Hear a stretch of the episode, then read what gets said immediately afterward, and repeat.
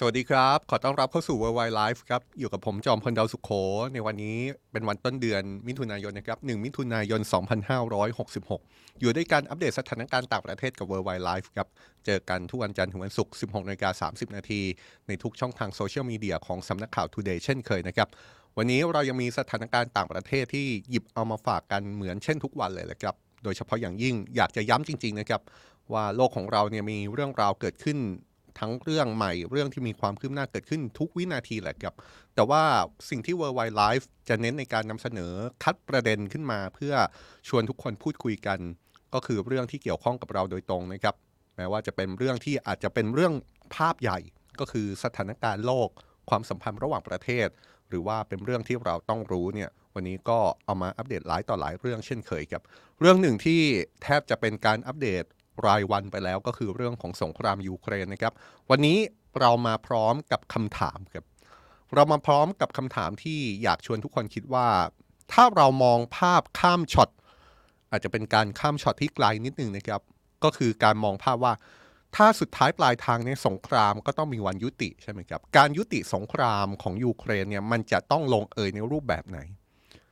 มันจะต้องลงเอยด้วยการจับประธานาธิบดีปูติน หรือ ต้องลงเอยด้วยการพูดคุยกับประธานาธิบดีปูตินคำถามนี้เนี่ยไม่ใช่คำถามที่ผมตั้งเองนะครับแต่ว่าเป็นท่าทีที่ออกมา เป็นการออกมาพูดถึงเรื่องนี้ของประธานาธิบดีฝรั่งเศส เอมานูเอลมาครง ที่ตั้งคำถามเลยครับ แล้วก็ชี้ชวนให้ชาติสมาชิกสหภาพยุโรป นึกถึงเรื่องนี้แล้วก็บอกตรงไปตรงมาว่าสุดท้ายเนี่ยถ้าจะยุติสงครามยูเครนจริง ๆ คงจะต้องให้ความสำคัญกับการพูดคุยกับประธานาธิบดีปูติน มากกว่าจะเดินหน้าจับประธานาธิบดีปูตินหรือไม่ไอ้คำว่าจับประธานาธิบดีปูตินเนี่ยก็มีมูลอยู่นะครับ เพราะว่าก่อนหน้านี้ถ้ายังจำกันได้เนี่ยศาลอาญาระหว่างประเทศก็มีการตั้งข้อหาประธานาธิบดีปูตินในเรื่องของอาชญากรสงคราม ผลจากสงครามยูเครนเนี่ยแหละครับ แต่ว่าผู้นำฝรั่งเศสบอกแล้วว่า ถ้าจะลงเอยยุติสงครามยูเครนคงจะต้องให้ความสำคัญกับเรื่องการหาทางเจรจากับผู้นำรัสเซียอยู่ดีทำไมผู้นำฝรั่งเศสคิดอย่างนั้น แล้วสิ่งที่ผู้นำฝรั่งเศสคิด เราทุกคนเห็นด้วยหรือไม่ เดี๋ยวมาชวนคุยกันนะครับ นอกจากเรื่องของสงครามยูเครน ในประเด็นของผู้นำฝรั่งเศสแล้ว ยังมีกรณีที่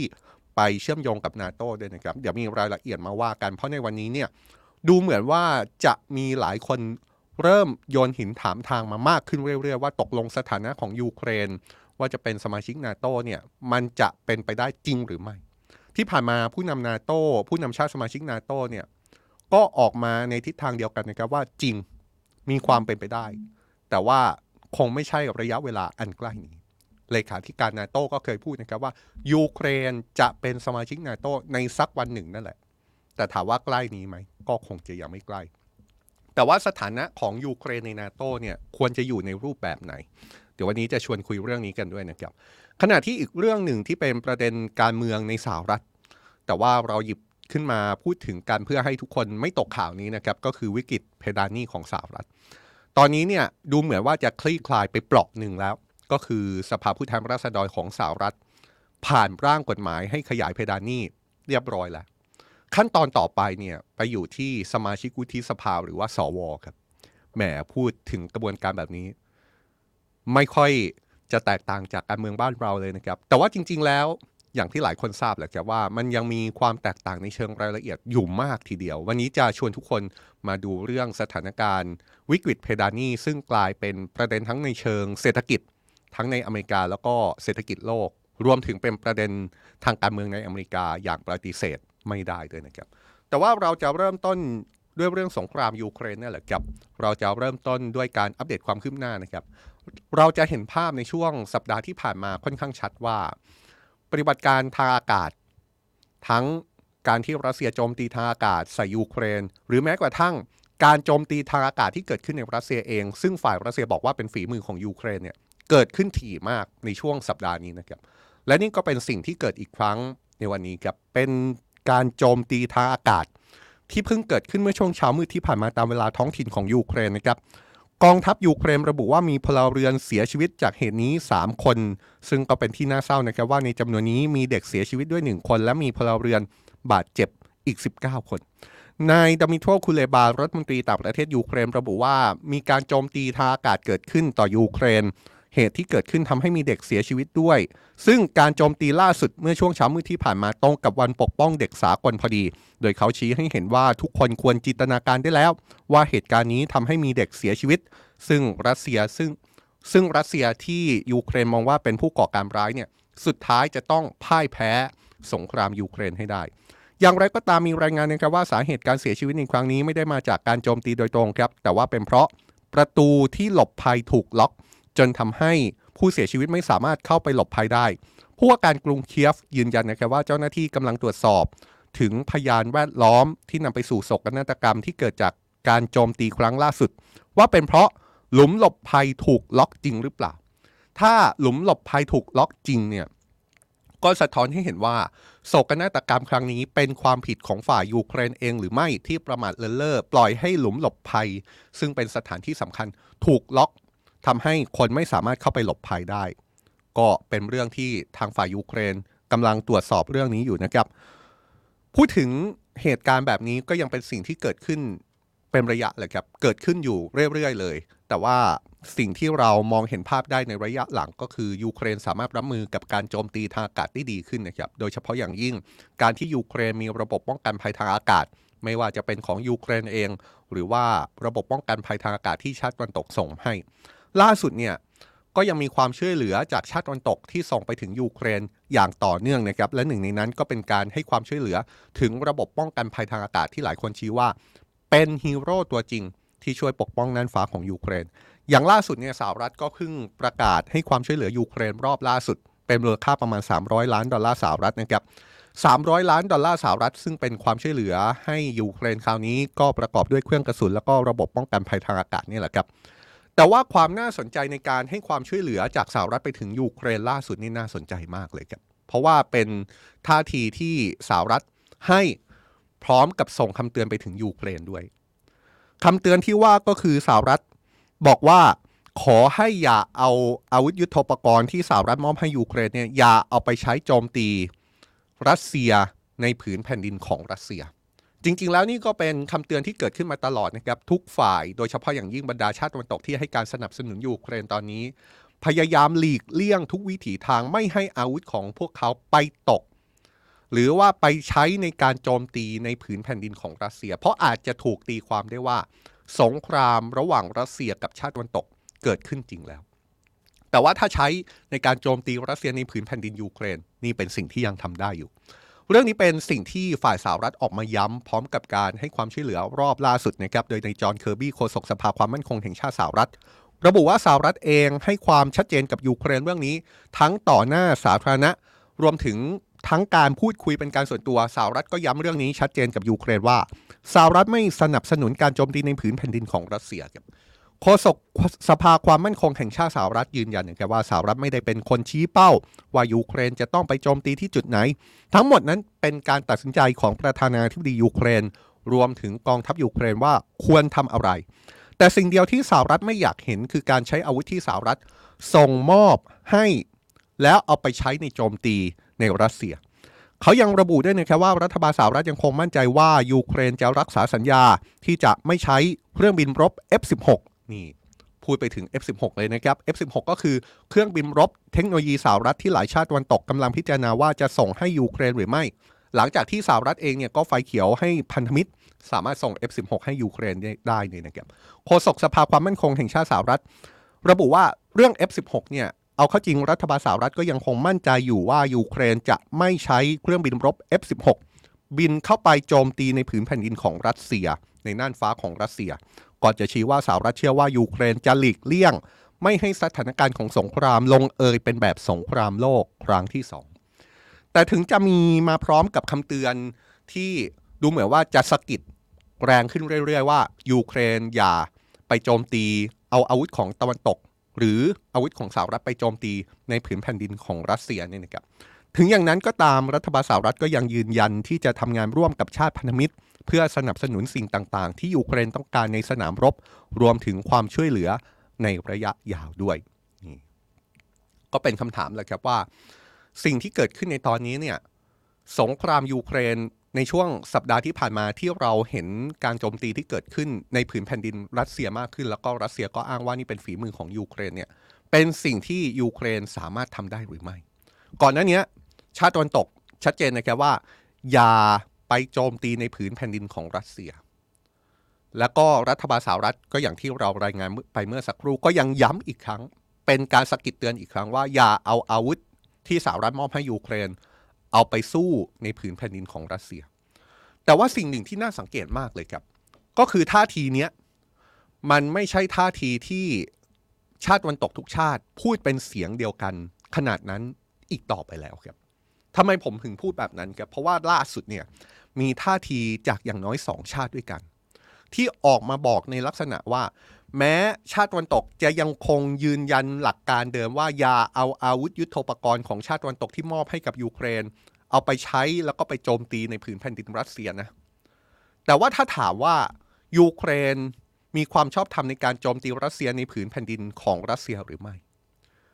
มีชาติตะวันตกบางชาติก็เริ่มออกมาพูดแล้วนะครับว่า มันก็อาจจะถูกตีความว่าสามารถทำได้เหมือนกัน ถ้าการเข้าไปโจมตีในรัสเซียเป็นการปกป้องตัวเอง นี่ เริ่มมีท่าทีแบบนี้จากชาติตะวันตกออกมาแล้วนะครับ แล้วก็เป็นท่าทีที่ออกมาจากสองชาติที่เป็นสองชาติหลักๆ ด้วย ก็คือเยอรมนี แล้วก็สหราชอาณาจักร รัฐบาลเยอรมนีออกมาบอกแบบนี้เลยครับว่า ตัวของรัฐบาลเยอรมนีเองเชื่อว่ากฎหมายระหว่างประเทศจะอนุญาต ให้ยูเครนสามารถโจมตีดินแดนในรัสเซียได้ เนื่องจากมองว่าเป็นการป้องกันตัวเองจากการถูกโจมตีครับแต่ถึงอย่างนั้นก็อย่างที่เราย้ำไปนะครับว่ารัฐบาลเยอรมนีเองก็ไม่อยากให้ยูเครนใช้อาวุธยุโทโธปกรณ์ของเยอรมนีในการโจมตีเข้าไปในรัสเซีย อีกคนหนึ่งครับก็คือทางการอังกฤษรัฐมนตรีต่างประเทศของอังกฤษ ให้ความเห็นว่ายูเครนมีสิทธิ์ถูกต้องตามกฎหมาย ในการปกป้องตนเอง รวมไปถึงยูเครนสามารถใช้กองกำลังเหนือดินแดนของพวกเขาได้ นี่ครับ ก็เป็นความเคลื่อนไหวที่อาจจะต้องเอามาตีความอีกรอบนะครับว่า ความเคลื่อนไหวนี้ของชาติตะวันตกมีท่าทีที่เปลี่ยนไปหรือไม่ ในกรณีที่ว่ายูเครนเข้าไปโจมตีในรัสเซีย หลังจากในช่วงเวลาสัปดาห์สองสัปดาห์ที่ผ่านมาเนี่ยเกิดเหตุโจมตี ในรัสเซียหลายครั้ง และอย่างที่เราย้ำไปครับว่าฝ่ายรัสเซียก็บอกว่านี่เป็นฝีมือของยูเครน ไม่ว่าจะเป็นการโจมตีด้วยโดรนที่ไปถึงกรุงมอสโกของรัสเซีย ฝ่ายรัสเซียก็บอกว่านี่คือโดรนของยูเครน และพฤติกรรมนี้เป็นพฤติกรรมของยูเครนที่เป็นการก่อการร้าย หรือว่าก่อนหน้านั้นเนี่ยมีเหตุโจมตีบริเวณเมืองชายแดนของยูเครน ก็คือที่แคว้นเบลโกรอดฝ่ายรัสเซียก็บอกว่ามีกลุ่มติดอาวุธของยูเครนเนี่ยข้ามพรมแดนจากยูเครนเข้าไปในแคว้นเบลโกรอด แล้วก็โจมตีเมืองนี้ เป็นฝีมือของยูเครน แต่ว่าฝ่ายยูเครนก็บอกว่าไม่ใช่ฝีมือของยูเครน กลุ่มติดอาวุธที่เข้าไปก่อเหตุเนี่ยเป็นชาวรัสเซียแท้ๆแหละ แต่ว่าเป็นฝ่ายต่อต้านของรัฐบาลประธานาธิบดีปูติน ซึ่งเอาเข้าจริงเนี่ยล่าสุดก็ยังมีความเคลื่อนไหวในเรื่องนี้นะครับ เดี๋ยวเราไปดูความเคลื่อนไหวกันก่อนก็ได้ เพราะว่าในสถานการณ์ที่รัสเซียเองก็ยังมีรายงานเรื่องของเหตุโจมตีที่เกิดขึ้นในผืนแผ่นดินของรัสเซียครับ เช่นสิ่งที่เกิดขึ้นในแคว้นเบลโกรดซึ่งเป็นเมืองชายแดนของรัสเซียที่ติดกับยูเครนเนี่ยนะครับมีรายงานว่ามีการบุกโจมตีของกลุ่มติดอาวุธเกิดขึ้นอีกครั้งในเมืองนี้ครับอย่างไรก็ตามสำนักข่าวทาสซึ่งเป็นสื่อทางการของรัสเซียออกมาปฏิเสธเรื่องนี้นะครับ แต่ก็ยอมรับว่ามีพื้นที่บางจุดที่สถานการณ์กำลังยากลำบาก และกองทัพรัสเซียกำลังดำเนินการอยู่ แต่ไม่ถึงขั้นถูกฝ่ายตรงข้ามยึดครอง ขณะที่โฆษกรัฐบาลรัสเซียนายดมิทรีเพสคอฟเปิดเผยว่าในตอนนี้กระทรวงกลาโหมรัสเซียหน่วยงานฉุกเฉิน แล้วก็หน่วยงานที่ดูแลเกี่ยวกับชายแดนกำลังทำหน้าที่นี้อยู่นะครับ และได้รับรายงานสถานการณ์ในพื้นที่ส่งรายงานเรื่องนี้ ไปถึงประธานาธิบดีปูตินได้ทราบโดยตรงด้วย นี่ ก็เป็นเรื่องที่สะท้อนให้เห็นภาพแหละครับว่า สิ่งที่เกิดขึ้นมันดูเหมือนว่าจะมีการโจมตีทั้งในยูเครน ขณะที่การโจมตีที่เกิดขึ้นในรัสเซียเนี่ยก็ยังเป็นสิ่งที่ เราเห็นภาพนี้ได้อย่างต่อเนื่องนะครับ นี่คือสิ่งที่เป็นสถานการณ์ในสนามรบ เมื่อวันก่อนเนี่ยเราพูดถึงเหตุโดรนที่เข้าไปโจมตีในกรุงมอสโกของรัสเซียใช่ไหมครับ แล้วก็เจาะลึกไปถึงพื้นที่ที่เกิดเหตุว่า เอาเข้าจริงแล้วเนี่ยพื้นที่ที่โดรนปริศนาที่ฝ่ายรัสเซียบอกว่าเป็นฝีมือของยูเครนเนี่ยไปโจมตีเป็นพื้นที่อยู่อาศัยของชนชั้นสูงของรัสเซียด้วยซ้ำนะครับแต่แน่นอนแล้วครับ ภาพที่เกิดขึ้นในตอนนี้เนี่ยดูเหมือนว่าสงครามยูเครนจะลุกลามไปถึงเมืองหลวงของรัสเซียแล้วหรือไม่ บรรยากาศของสงครามทำให้คนรัสเซียเริ่มรู้สึกได้ เพราะว่าเริ่มเผชิญเหตุที่มีลักษณะเป็นผลพวงจากสงครามโดยตรงแล้วหรือเปล่า อันนี้ก็ต้องว่ากันไปนะครับแต่ว่านอกจากภาพของสถานการณ์ในสนามรบ ซึ่งแน่นอนละครับว่า ทุกคนดูทรงแล้ว การยุติสงครามยูเครนคงไม่ใช่ เรื่องที่จะเกิดขึ้นง่ายๆ ในเร็ววันนี้แน่นอน แต่อย่างที่บอกครับอย่างที่ในวันนี้เราจั่วหัวกันก็คือ การมาชวนคุยว่าถ้าสมมุติเรามองข้ามช็อตเนี่ยมองข้ามช็อตเป็นเรื่องของการยุติสงครามยูเครน ซึ่งก็หนีไม่พ้นการเจรจานะครับเป็นขั้นตอนที่ต้องเกิดขึ้นแน่ๆ ถ้าจะต้องยุติสงครามยูเครนคำถามก็คือ ในช่วงของการเจรจาเพื่อยุติสงครามยูเครนเนี่ย เรายังจำเป็นที่ต้องพูดคุยกับประธานาธิบดีปูตินหรือไม่ หรือว่าสุดท้ายแล้วชาติโดยเฉพาะอย่างยิ่งชาติวันตกจะเดินเกมในการหาทางจับกลุ่มประธานาธิบดีปูติน ในข้อหาอาชญากรรมสงครามแบบนั้นเลยไหม นี่เป็นคำถามที่ประธานาธิบดีฝรั่งเศส ตั้งเรื่องนี้ขึ้นมาเป็นการตั้งข้อสังเกตนะครับ แล้วก็ชี้เลยว่า ในท้ายที่สุดแล้วเนี่ยการยุติสงครามยูเครนดูเหมือนจะต้อง พูดคุยกับประธานาธิบดีปูตินอยู่ดี ส่วนเรื่องของการจับกลุ่มประธานาธิบดีปูตินในข้อหาอาชญากรสงคราม ก็อาจจะต้องเป็นเรื่องที่รองลงไป เพราะจนถึงตอนนี้ผู้นำฝรั่งเศสมองว่า มันไม่มีใครที่จะเป็นคนที่พูดคุยแล้วก็ตัดสินใจได้ในฝ่ายรัสเซียได้เท่ากับประธานาธิบดีปูตินอีกแล้วนี่นะครับ ผู้นำฝรั่งเศสในเอ็มมานูเอลมาครงก็ได้พูดถึงการเจรจาสันติภาพในสงครามยูเครน ซึ่งในตอนนี้ทุกฝ่ายแทบจะมองเป็นภาพเดียวกันนะครับว่าเป็นไปได้ยาก ประธานาธิบดีฝรั่งเศสได้ออกมาเสนอ แล้วก็อาจจะมองได้ว่าเป็นการโยนหินถามทางหรือไม่ ด้วยการบอกว่าท้ายที่สุดแล้วบรรดาชาติวันตกก็คงต้องให้ความสำคัญ กับการเจรจากับประธานาธิบดีปูติน เพื่อยุติสงครามยูเครน มากกว่าการเดินหน้าจับกลุ่มผู้นำรัสเซียในข้อหาอาชญากรสงครามอยู่ดีครับ เขาระบุว่าเอาเข้าจริงแล้วมันเป็นเรื่องที่แทบจะเป็นไปไม่ได้เลย ที่จะนำตัวผู้นำรัสเซียไปลงโทษ ในความผิดฐานอาชญากรรมสงคราม ตามที่ศาลอาญาระหว่างประเทศได้ออกหมายจับเอาไว้ ตราบใดที่ประธานาธิบดีปูตินแทบจะเป็นคนเดียวที่ต้องเจรจาด้วย เพื่อยุติสงครามยูเครน การออกมาให้ความเห็นในครั้งนี้เป็นส่วนหนึ่งของการกล่าวสุนทรพจน์ ต่อหน้าผู้นำชาติสหภาพยุโรปในสโลวาเกียครับโดยชี้ว่าเวลามาถึงจุดที่เราต้องพูดกันอย่างตรงไปตรงมาแล้ว เพราะเชื่อว่าในช่วงไม่กี่เดือนต่อจากนี้จะเริ่มเกิดคำถามขึ้นมาว่า เราจะเปิดช่องให้เกิดการเจรจากับผู้นำการเมืองของรัสเซียแค่ไหน และเราจะต้องชั่งน้ำหนักอย่างไร ระหว่างการเจรจากับประธานาธิบดีปูติน กับการหาทางจับกลุ่มเขาในข้อหาอาชญากรรมสงคราม แต่ถึงอย่างนั้นผู้นำฝรั่งเศสก็ย้ำนะครับว่าหลักฐานการกระทำผิดต่างๆ ของรัสเซียที่มีต่อยูเครนก็ยังต้องอยู่ในการพิจารณาต่อไป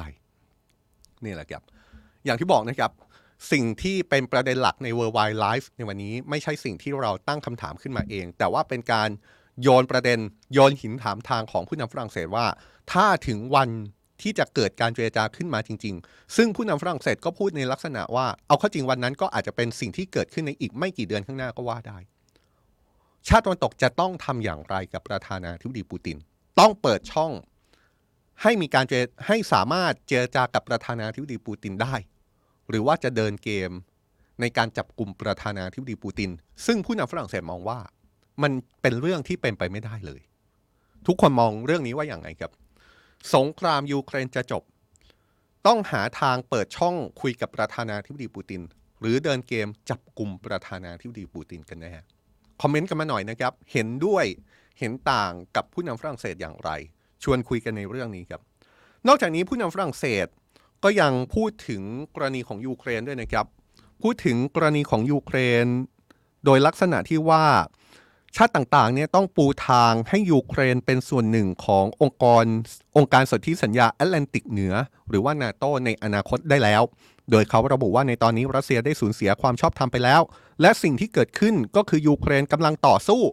เพื่อปกป้องไม่ใช่แค่ตัวของยูเครนเอง แต่ยังเป็นการปกป้องยุโรปด้วย ผู้นำฝรั่งเศสชี้ว่าแม้ยูเครนคงจะไม่ได้เป็นสมาชิกของนาโตในเร็ววันนี้ แต่สิ่งที่ทุกคนควรทำคือการสร้างอะไรบางอย่างที่ชัดเจน และมั่นคงเพื่อปูทางไปสู่จุดนั้น ซึ่งนี่เป็นสิ่งที่ยูเครนต้องได้รับการการันตี ในฐานะที่ยูเครนกำลังปกป้องยุโรปอยู่ นี่ครับ ก็เป็นอีกมุมหนึ่งเลยนะครับ ในขณะที่ผู้นำฝรั่งเศสก็พูดอย่างตรงไปตรงมาว่า เอ๊ะ ชาติตะวันตกเนี่ยสุดท้ายก็ต้องให้ความสำคัญกับการเจรจากับประธานาธิบดีปูตินมากกว่าพุ่งเป้าไปที่การจับกลุ่มประธานาธิบดีปูตินหรือไม่ แต่ว่าในอีกทางหนึ่ง ผู้นำฝรั่งเศสก็บอกว่า การที่ยูเครนกำลังต่อสู้ในสงครามยูเครนตอนเนี้ยมันไม่ใช่เรื่องแค่ยูเครนอย่างเดียวแล้ว แต่ว่าเป็นเรื่องของการปกป้องยุโรปด้วย เพราะฉะนั้นเนี่ยเขาก็เลยออกมาเรียกร้องว่าชาติยุโรป โดยเฉพาะอย่างยิ่งสมาชิกนาโตทั้งหลายเนี่ยควร มีการการันตีมีหลักประกันอะไรบางอย่าง ให้กับยูเครนหรือไม่ แม้ว่ายูเครนจะไม่สามารถเข้าร่วมเป็นสมาชิกนาโตในเร็ววันนี้ก็ตามฟังแล้วสัญญาณไม่ต่างจากการชี้เป้าหรือการโยนหินถามทาง ให้ชาติตะวันตกต้องเดินเกมอะไรสักอย่าง ทั้งต่อผู้นำรัสเซีย แล้วก็ต่อยูเครนด้วยนะครับ แต่ว่าเรื่องคำถามถึงสถานะของยูเครนที่จะเป็นสมาชิกนาโตหรือไม่นั้น ถ้าไปถามคำถามนี้เนี่ย คำตอบของบรรดาชาติสมาชิกนาโตดูเหมือนจะชัดเจนนะครับว่า ในอนาคตยูเครนจะต้องเป็นส่วนหนึ่งของนาโตแน่นอน แต่คำถามที่ยังคลุมเครืออยู่ก็คือเมื่อไหร่ เมื่อไหร่ยูเครนจะเป็นส่วนหนึ่งของนาโตเสียที ก่อนหน้านี้เลขาธิการนาโตนายเยนสโตเทนเบิร์กก็ออกมาว่าสักวันหนึ่งยูเครนจะเป็นสมาชิกของนาโตแต่คำว่าสักวันหนึ่งนี่กว้างมากเลยนะครับ และถึงขนาดนั้น ในช่วงเวลาที่ผ่านมาเลขาธิการนาโต้ก็เคยออกมายอมรับว่า ในช่วงที่ยังเกิดสงครามยูเครนอยู่เนี่ยยูเครนก็คงจะไม่ได้เข้าร่วม เป็นสมาชิกนาโต้ตราบใดที่สงครามยังคงดำเนินอยู่ ก็หมายความว่ายูเครนอาจจะเข้าเป็นสมาชิกนาโต้ได้ก็ต่อเมื่อสงครามยูเครนยุติลงไปแล้ว แต่ถึงอย่างนั้นถ้าไปถามท่าทีล่าสุดของเลขาธิการนาโตนายเยนสโตเทนเบิร์กเนี่ยนะครับเขาก็ยังยืนยันล่าสุดว่า ชาติสมาชิกนาโตทุกชาติเห็นด้วย ว่ายูเครนจะต้องเป็นสมาชิกนาโตนะครับเลขาธิการนาโตยืนยันว่าชาติพันธมิตรทั้งหมดเห็นด้วยกับการเปิดช่องให้มีสมาชิกใหม่ และรัสเซียไม่มีสิทธิ์ใด ๆ ที่จะยับยั้งการขยายอิทธิพลของนาโตเลขาธิการนาโตยืนยันนะครับว่าแม้ยูเครนจะไม่ใช่สมาชิกนาโตและนาโตไม่ได้เป็นตัวละครหลักในสงครามยูเครน แต่นาโตก็พร้อมจะมีบทบาทสำคัญในการสนับสนุนยูเครน ผ่านการบริจาคความช่วยเหลือทางการทหาร และด้านอื่นๆจำนวนมหาศาลให้กับยูเครนเลขาธิการนาโตย้ำนะครับว่าเรื่องที่สำคัญที่สุดคือนาโตจะต้องมั่นใจว่ายูเครนสามารถดำรงอยู่ได้ภายใต้สงครามกับรัสเซีย ขณะเดียวกันก็ต้องมั่นใจว่าความขัดแย้งนี้จะไม่ลุกลามข้ามพรมแดนออกจากประเทศยูเครนครับนี่แหละครับคือสิ่งที่เกิดขึ้นในเชิงของภาพว่ายูเครนกับนาโตจะเป็นอย่างไร เมื่อวานนี้เนี่ยเราก็พูดถึงเรื่องของนาโตนะครับแต่ว่าเป็นกรณีของสวีเดนใช่ไหมครับสวีเดนเนี่ยก็เป็นอีกหนึ่งชาติที่ยื่นแสดงความจำนงว่าจะขอเป็นสมาชิกนาโตตั้งแต่ปีที่แล้ว แต่ว่ากรณีของสวีเดนเนี่ยยังอยู่ระหว่างการรออนุมัติ เพราะว่ามีชาติบางชาติในนาโตก็คือตุรกีเนี่ยยังไม่เห็นพ้องในการรับสวีเดนเป็นส่วนหนึ่งของนาโตแล้วกฎเกณฑ์ของมันเนี่ยกฎเกณฑ์ในการรับสมาชิกเข้าเป็นสมาชิกนาโตเนี่ย มันบังเอิญว่าชาติทุกชาติที่เป็นสมาชิกของนาโตต้องเห็นพ้องตรงกันเป็นเอกฉันถึงจะสามารถรับชาติใดชาติหนึ่ง เข้าร่วมเป็นนาโตได้ เพราะฉะนั้นเนี่ยเมื่อวันก่อนเราก็เลยพูดถึงกรณีของสวีเดนนะครับที่ยังติดล็อกว่าตุรกียังไม่เห็นพ้องที่จะรับสวีเดนเป็นส่วนหนึ่งของนาโตแล้วก็ทำให้เห็นภาพเข้าไปอีกว่า ในตอนนี้ดูเหมือนว่าจะมีความเคลื่อนไหวจากหลายฝ่าย โดยเฉพาะสหรัฐ โดยเฉพาะชาติอื่น ๆ ที่เป็นสมาชิกนาโตเหมือนกัน ที่ จะไปโน้มน้าวตุรกีว่าให้รับสวีเดนเป็นส่วนหนึ่งของนาโตสักที แต่วันนี้เราพูดถึงกรณีของยูเครนนะครับ ซึ่งก็ต้องดูกันต่อไปว่า แน่นอนยูเครนคงจะไม่ได้เป็นสมาชิกนาโตในเร็ววันนี้ แต่ว่าสิ่งที่ผู้นำฝรั่งเศสเสนอออกมาก็คือว่า แม้ยูเครนจะไม่ได้รับการเป็นสมาชิกนาโตในเร็ววันนี้แต่ชาตินาโตควรจะต้องทำอะไรบางอย่างในเชิงของการการันตี ความมั่นคง ให้กับยูเครนหรือไม่ เพราะยูเครนกำลังสู้ให้ยุโรปอยู่ นี่นี่คือภาพรวมๆที่เราพยายามทำให้เห็นภาพกันนะครับว่าสถานการณ์กำลังเดินหน้าไปอยู่ทางไหน นี่คือสงครามยูเครนครับ ส่วนอีกเรื่องหนึ่งที่เราจะหยิบยกขึ้นมาพูดถึงที่เราเกริ่นกันไปช่วงต้นของรายการ เป็นสถานการณ์ในสหรัฐนะครับเป็นเรื่องของวิกฤตเพดานนี่ของสหรัฐที่เราพูดถึงเมื่อสัปดาห์ที่แล้ว และสถานการณ์ก็ยัง ต่อเนื่องมีการพูดคุยกันทางการเมืองระหว่างผู้นำฝ่ายรีพับลิกันก็คือประธานสภา ผู้แทนราษฎรเควินแมคคาร์ธีรวมถึงฝั่งเดโมแครตก็คือประธานาธิบดีโจไบเดนเราจะเห็นภาพของฝั่งริพับลิกันเดโมแครตพยายามคุยกันเพื่อปิดจบเรื่องนี้ให้ได้ สุดท้ายดูเหมือนจะมีการปิดจบจริงนะครับ เพราะว่าสส.สหรัฐเนี่ยก็ผ่านร่างกฎหมายเพื่อขยายเพดานหนี้ของสหรัฐไปแล้ว สิ่งที่จะต้องดูกันต่อไป ก็คือร่างกฎหมายนี้จะถูกส่งไปที่สว และคำถามก็คือ สว จะผ่านร่างกฎหมายนี้หรือไม่ ซึ่งนี่เป็นสิ่งที่ต้องทำให้ถึงก่อนเส้นตายที่สหรัฐจะผิดนัดชำระหนี้ในวันที่ 5 มิถุนายนนี้นะครับ ย้อนกลับไปนิดนึงครับทำความเข้าใจเรื่องเพดานหนี้ของสหรัฐกันก่อน เพดานหนี้เนี่ยคำนี้ก็คือจำนวนสูงสุดที่สหรัฐกำหนดไว้ ให้รัฐบาลสหรัฐสามารถกู้ได้ เพื่อนำมาจ่ายหนี้ที่เป็นภาระผูกพัน รวมถึงค่าใช้จ่ายที่เกี่ยวกับสวัสดิการด้านสุขภาพ และประกันสังคม จ่ายดอกเบี้ยตราสารหนี้ของรัฐบาล รวมถึงค่าใช้จ่ายอื่นๆนะครับซึ่งเพดานหนี้สูงสุดที่สหรัฐกำหนด ให้รัฐบาลสามารถเป็นหนี้ได้ในตอนนี้ อยู่ที่ประมาณ 31 ล้าน4แสนล้านดอลลาร์ครับปัญหาที่เกิดขึ้นในตอนนี้ เพราะว่าหนี้สาธารณะของสหรัฐ มันมันทะลุเพดานไปแล้วครับ และไม่ใช่เพิ่งมาทะลุเพดานนะครับ แต่ว่าทะลุเพดานไปตั้งแต่เมื่อวันที่ 19 มกราคมที่ผ่านมา การที่หนี้สาธารณะชนเพดานเดิม หรืออาจจะเรียกได้ว่าพุ่งทะลุเพดานไปแล้วเนี่ย ก็เท่ากับว่ารัฐบาลสหรัฐไม่สามารถจะหาเงินกู้ยืมเพื่อมาชำระค่าใช้จ่ายเพิ่มเติมได้อีกแล้ว เมื่อกู้เงินเพิ่มไม่ได้ ก็จะต้องใช้เงินสดสำรองที่มีอยู่ในกระทรวงการคลัง ซึ่งเงินสดสำรองนั้น ก็มีอยู่จำกัดอยู่ดี โดยก่อนหน้านี้เนี่ยกระทรวงการคลังสหรัฐ ได้ออกมาเตือนแล้วนะครับว่ารัฐบาลสหรัฐเนี่ยจะมีเงินพอสำหรับค่าใช้จ่ายได้ถึงแค่ต้นเดือนมิถุนายน ซึ่งเป็นวันสุดท้ายที่เงินสำรองในคลังสำหรับใช้ชำระภาระผูกพันทางการเงินที่รัฐบาลต้องจ่ายจะหมดลง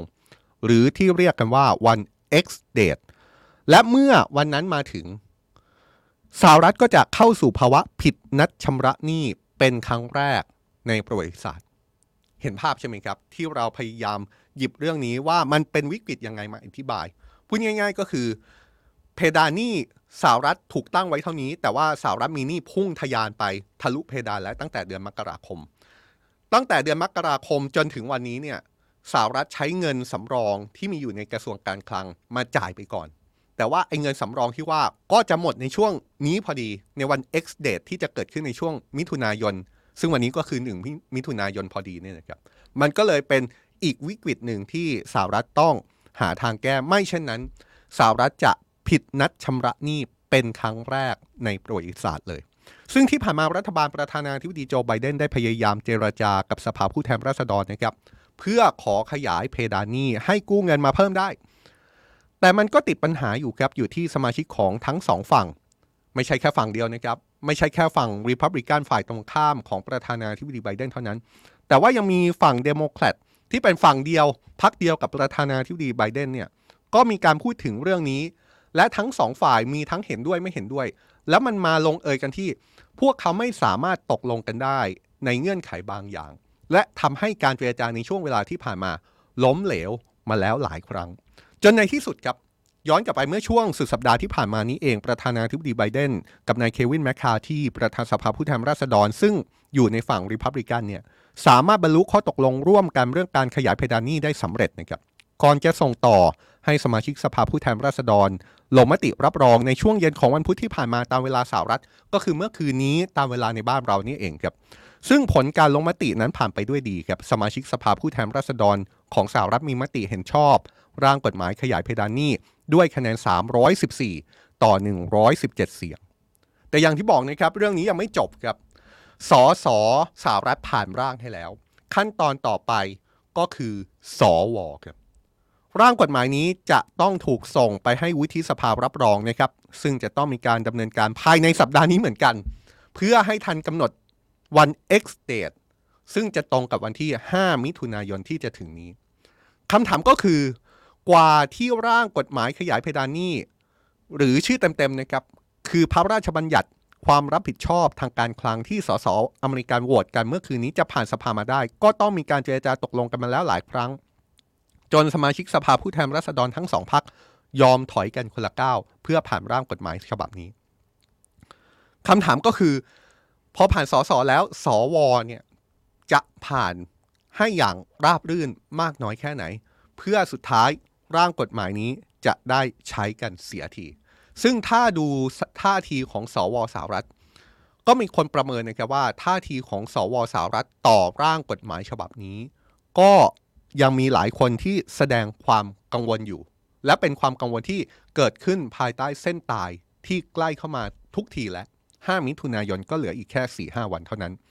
โดยจริง ๆ ก็มีท่าทีจากฝั่งวุฒิสภาที่เป็นสัญญาณว่าเรื่องนี้น่าจะไม่ง่ายออกมาอยู่นะครับ โดยมีวุฒิสมาชิกหลายคนที่จนถึงตอนนี้ก็ยังคงมีจุดยืนไม่เห็นด้วย กับร่างกฎหมายขยายเพดานหนี้ฉบับนี้ คนหนึ่งก็คือไมค์ลีครับเป็นวุฒิสมาชิกหัวอนุรักษ์นิยมสุดโต่งจากพรรครีพับลิกันออกมาขู่เลยนะครับว่าจะทำทุกวิถีทาง เพื่อขัดขวางการพิจารณาร่างกฎหมายฉบับนี้ อีกคนหนึ่งเบอร์นีแซนเดอร์สครับหลายคนคุ้นชื่อนี้ครับเบอร์นีแซนเดอร์สวุฒิสมาชิกฝ่ายซ้าย ก็ออกมาพูดเมื่อวานนี้เหมือนกันนะครับว่าเขาไม่สามารถ สนับสนุนร่างกฎหมายฉบับนี้ได้ แบบนี้เนี่ยก็ต้องดูกันไปครับ ว่าวุฒิสภาจะผ่านร่างกฎหมายฉบับนี้หรือเปล่า ในภาพรวมเนี่ยวุฒิสภาสาวรัฐจะผ่านไหม แล้วมันจะผ่านหรือไม่ผ่าน ทันกำหนด X date 5 มิถุนายนหรือไม่ โดยก่อนหน้านี้มีนักวิเคราะห์หลายคนออกมาคาดการณ์นะครับว่า หากสหรัฐต้องผิดนัดชำระหนี้เป็นครั้งแรกในประวัติศาสตร์เนี่ย ก็จะส่งผลกระทบลุกลามเป็นวงกว้าง ไม่ว่าจะเป็นตลาดหุ้นค่างเงินดอลลาร์ หรือแม้แต่ทำให้ความสามารถในการใช้จ่ายของชาวอเมริกันลดลง อย่างที่บอกนะครับว่า เรื่องนี้มันไปเกี่ยวพันกับเงินที่มีความเกี่ยวข้องกับสวัสดิการแห่งรัฐ เงินที่ไปเกี่ยวข้องกับเงินเกษียณอายุ เงินที่รัฐบาลต้องนำมาใช้จ่ายเป็นค่าใช้จ่ายประจำซึ่งหากรัฐบาลสหรัฐไม่มีเงินไปจ่ายในเรื่องนี้ ทำให้ชาวอเมริกันไม่มีรายได้จากเงินเหล่านี้เนี่ยมันก็อาจจะหมายรวมถึงเงินเดือนของเจ้าหน้าที่รัฐ ซึ่งตอนนั้นถ้าชาวอเมริกันไม่มีเงินมาใช้จ่ายในชีวิตประจำวัน มันก็จะวนลูปออกมาเป็นผลเสียต่อเศรษฐกิจในอเมริกาด้วย และยิ่งไปกว่านั้นนะครับ เรื่องนี้จะบอกว่าเป็นเรื่องแค่เศรษฐกิจในอเมริกันอย่างเดียวก็ไม่ถูกแล้ว เพราะว่ามันอาจจะลามไปถึงเศรษฐกิจโลกด้วย อย่างที่รู้กันนะครับว่าหลายประเทศ แล้วก็ธนาคารหลายแห่งทั่วโลก ถือครองพันธบัตรรัฐบาลอเมริกันเป็นทุนสำรองอยู่ ถ้าสหรัฐไม่มีเงินพอจ่าย จ่ายคืนพันธบัตรที่ครบกำหนดไถ่ถอนได้ตามกำหนดนั้น นั่นก็หมายความว่ามันอาจจะส่งผลกระทบต่อสภาพคล่องต่อกันไปจากอเมริกาลุกลามออกไปเป็นลูกโซ่ด้วย เรื่องวิกฤตเพดานหนี้สหรัฐก็ต้องจับตากันต่อไปนะครับ แต่ต้องบอกกันว่านี่ไม่ใช่ครั้งแรกครับที่รัฐบาลสหรัฐต้องเผชิญกับปัญหานี้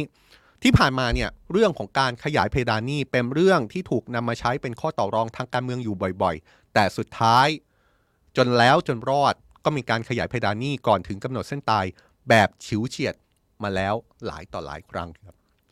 หมายความว่าอะไรครับ หมายความว่าเรื่องนี้เป็นเรื่องใหญ่ครับ แต่ไม่ใช่เรื่องที่ไม่เคยเกิดขึ้นมาก่อน เคยเกิดขึ้นในลักษณะแบบนี้มาแล้วหลายต่อหลายครั้ง